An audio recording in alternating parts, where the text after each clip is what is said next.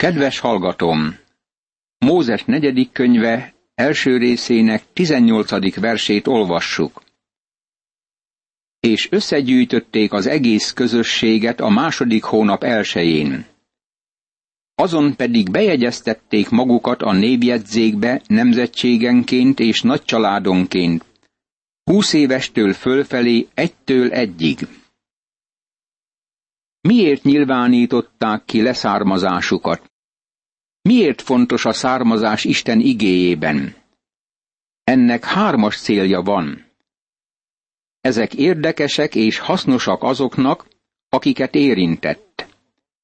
Jó tudni valamit az ősökről, hogy milyen családból származunk. Egyes nevek és nemzetségtáblázatok kimaradásának és benmaradásának az oka az, hogy fontos megőrizni Jézus Krisztus nemzetségtáblázatát. Már láttuk Mózes első könyve tanulmányozásakor, hogy először a megvetett családi vonalat sorolja föl az ige, és azután abba marad a felsorolás és feledésbe merül. Majd a nemzetségvonal, ami az Úr Jézushoz vezet, folytatódik, és egészen végigvonul a Szentíráson.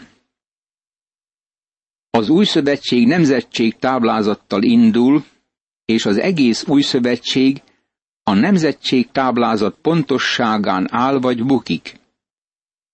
Ez a nemzetség táblázat megmarad, és valószínűleg láthatták mások is a templomban azon a napon. Valószínűleg az ellenség sokszor megtekintette, és azt remélte, hogy majd Jézusra nem mondható el, hogy neki törvényes joga van Dávid trónjához. Érdekes, hogy Jézus Krisztus nemzetség táblázatának pontosságát sohasem kérdőjelezték meg ellenségei.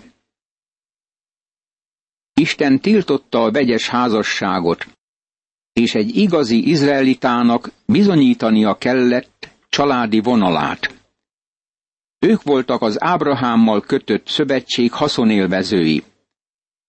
A nemzetség táblázat szükséges volt azért is, hogy meghatározzák, ki jogosult a papságra. Ennek példáját találjuk Nehémiás könyvében. A papsághoz tartoztak Hobbajjá fiai, Hakkóc fiai és Barzillaj fiai. Ez a gileádi Barzillaj egyik leányát vette feleségül, és róla nevezték el. Ezek keresték a bejegyzésüket a származási jegyzékben, de nem találták. Ezért meg kellett válniuk a papságtól. Nehémiás könyve, hetedik rész, 63. és 64. vers. Azok a léviták, akik nem tudták levezetni nemzetségtáblázatukat, kikerültek a papságból. Ebben minnyájunknak üzenet található. El tudod képzelni azt a fiatal embert, akit megszólítanak és ezt kérdezik tőle, Izraelita vagy? Ha ezt válaszolta volna, hogy remélem, Izraelita vagyok, de nem lehetek benne biztos, amíg meg nem halok. Mit gondolsz, mi történt volna? Szerintem félreállították volna. Tegyük föl, egy másik fiatalember lépett volna előre, és megkérdezték volna tőle, Izraelita vagy? Mit gondolsz, hogy mit tett volna, ha megkérdezték volna tőle is ezt, és ő így válaszolt volna? Próbálok izraelita lenni, nagyon erősen fáradozom érte, és remélem, egyike vagyok Izrael népének. Vajon elfogadták volna? Ugye látod, hogy mennyire fontos volt nekik, hogy kinyilvánítsák, hogy izraeliták. Minnyájuknak Ábrahám gyermekei közé kellett tartozniuk. Most egy nagyon személyes kérdést teszek föl. Megmondhatjuk-e leszármazásunkat, mint keresztjének? Ha nem vagyunk benne biztosak, akkor jó, ha bizonyosságot szerzünk minél előbb. Figyeljük ezt az igeverset. Szeretteim, most Isten gyermekei vagyunk, de még nem lett nyilvánvaló, hogy mivé leszünk. Tudjuk, hogy amikor ez nyilvánvalóvá lesz, hasonlóvá leszünk hozzá, és olyannak fogjuk őt látni, amilyen valójában. János első levele, harmadik rész, második vers. Elmondhatjuk-e ezt mi is, kedves barátom? Miként lehetünk Isten gyermekeivé? Mert minnyájan Isten fiai vagytok a Krisztus Jézusban való hit által. Galata levél, harmadik rész, 26. vers. Nincs más út. Isten gyermekévé a Jézus Krisztusban való hit által lehetünk. Akik pedig befogadták, azokat felhatalmazta arra, hogy Isten gyermekeivé legyenek, mindazokat, akik hisznek az ő nevében. János evangéliuma, első rész, tizenkettedik vers. Isten fiaivá lehetünk, ha hiszünk az ő nevében. Nemzetség táblázatunk nagyon fontos. Ha Isten valódi gyermekei vagyunk a Krisztusban való hit által, akkor Isten örökösei és Krisztus örökös társai is vagyunk. Ha pedig Krisztuséi vagytok, akkor Ábrahám utódai vagytok, és ígéret szerint örökösök. Galata levél, harmadik rész, 29. vers. Akiket pedig Isten lelke vezérel, azok Isten fiai. Mert nem a szolgaság lelkét kaptátok, hogy ismét féljetek, hanem a fiúság lelkét kaptátok, aki által kiáltjuk, Abbá, Atya. Maga a lélek tesz bizonyságot, ami lelkünkkel együtt arról, hogy valóban Isten gyermekei vagyunk.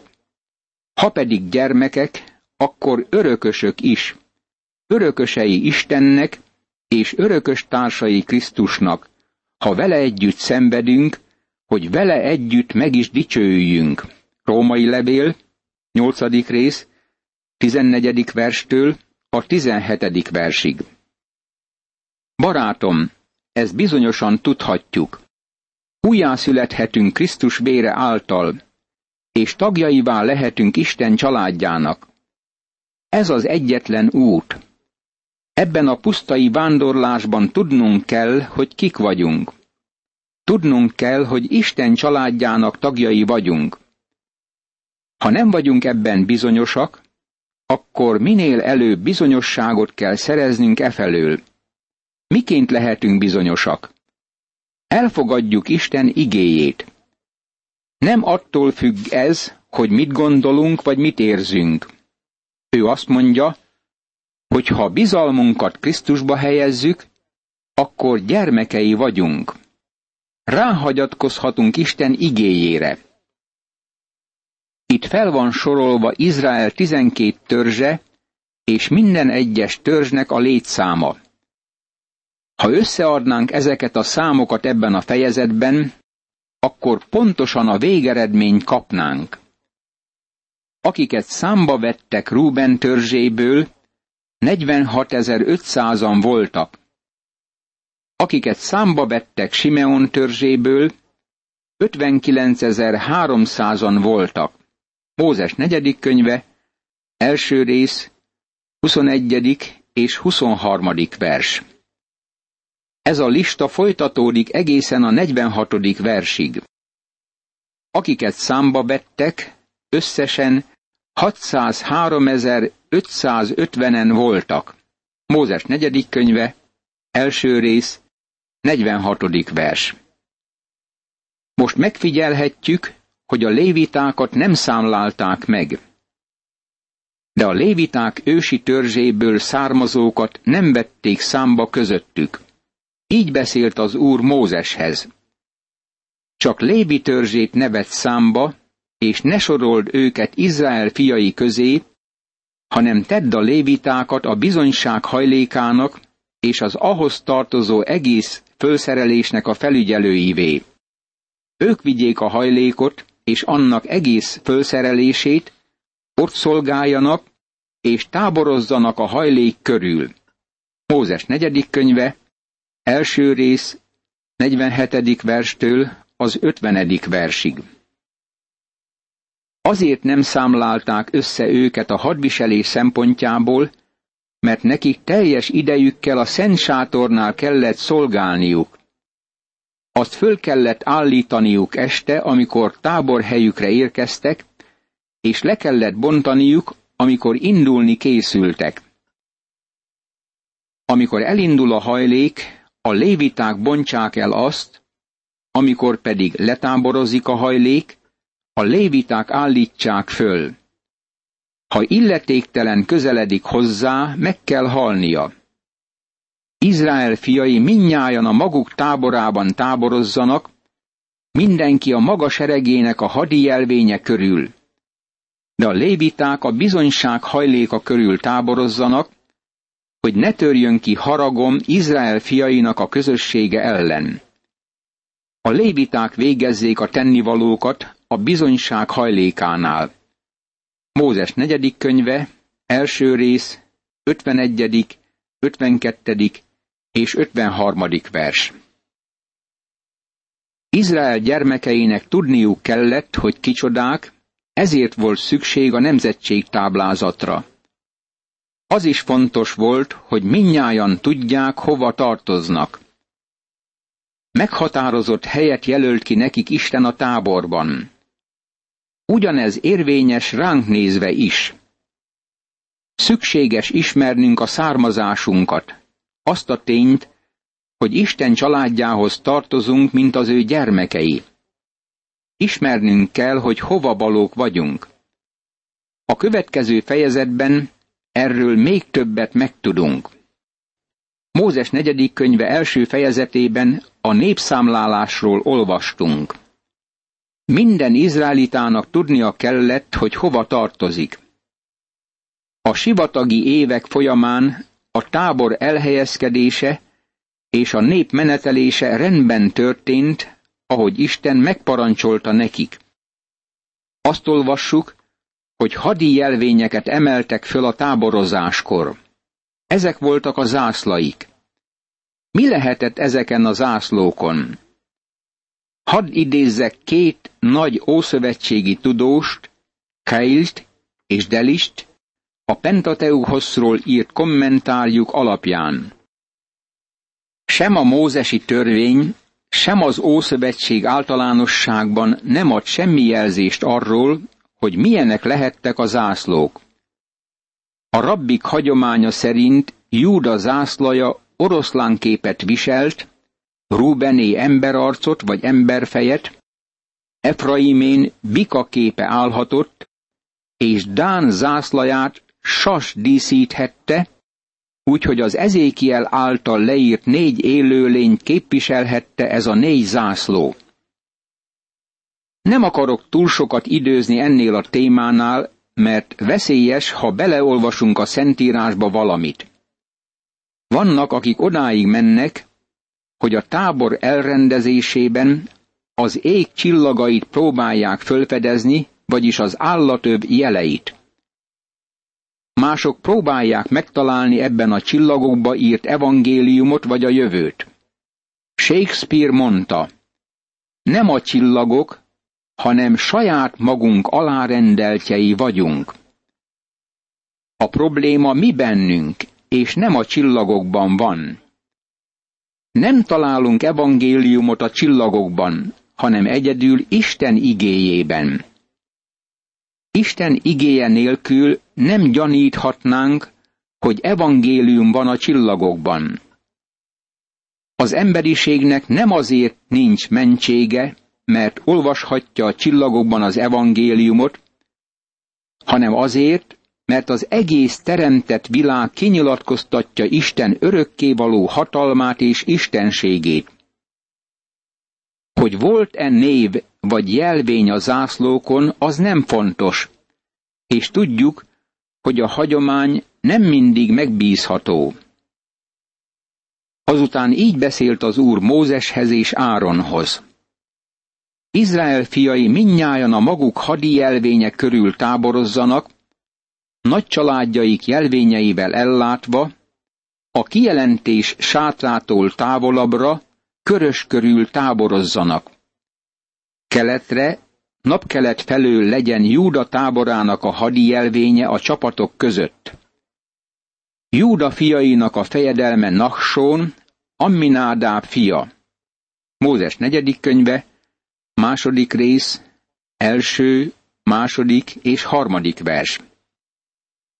Figyeld meg, hogy minnyájan a szent sátorhoz viszonyítva helyezkedtek el az égtájak szerint. A szent sátort a táborban állították fel, és azután Izrael gyermekei letáboroztak a sátor körül. Fölemelték hadi jelvényeiket, hogy megjelöljék helyüket a táborban. A keleti oldalon volt Júda, Issakár törzse és Zebulón törzse Júdával együtt ugyanannál a hadi jelvénynél táborozott. Ha a zászlón levő jelvény oroszlán volt, amikor ez a három törzs látta az oroszlános zászlót, tudták, hogy hova tartoznak.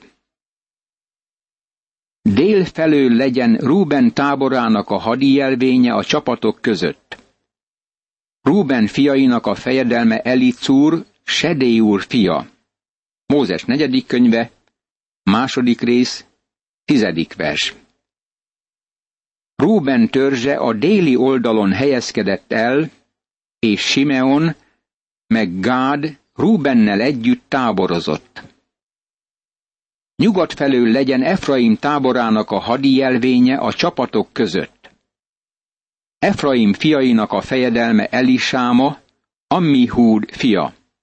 Mózes negyedik könyve, második rész, tizennyolcadik vers.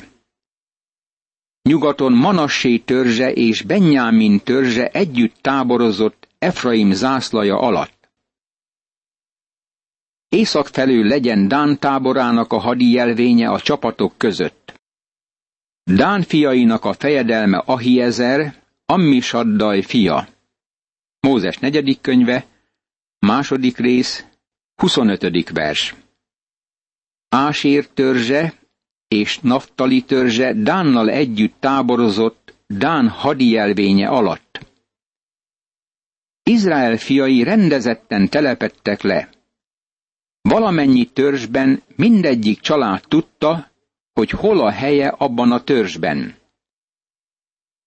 De a lévitákat nem vették számba Izrael fiai között, ahogyan megparancsolta az Úr Mózesnek.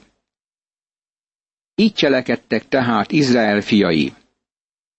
Pontosan úgy táboroztak hadi jelvényeik mellett, és úgy indultak el minnyájan nemzetségenként és nagycsaládonként, ahogyan megparancsolta az Úr Mózesnek. Mózes negyedik könyve, második rész, 33. és 34. vers. Megtudtuk, hogy Izrael fiainak ismerniük kellett hovatartozásukat.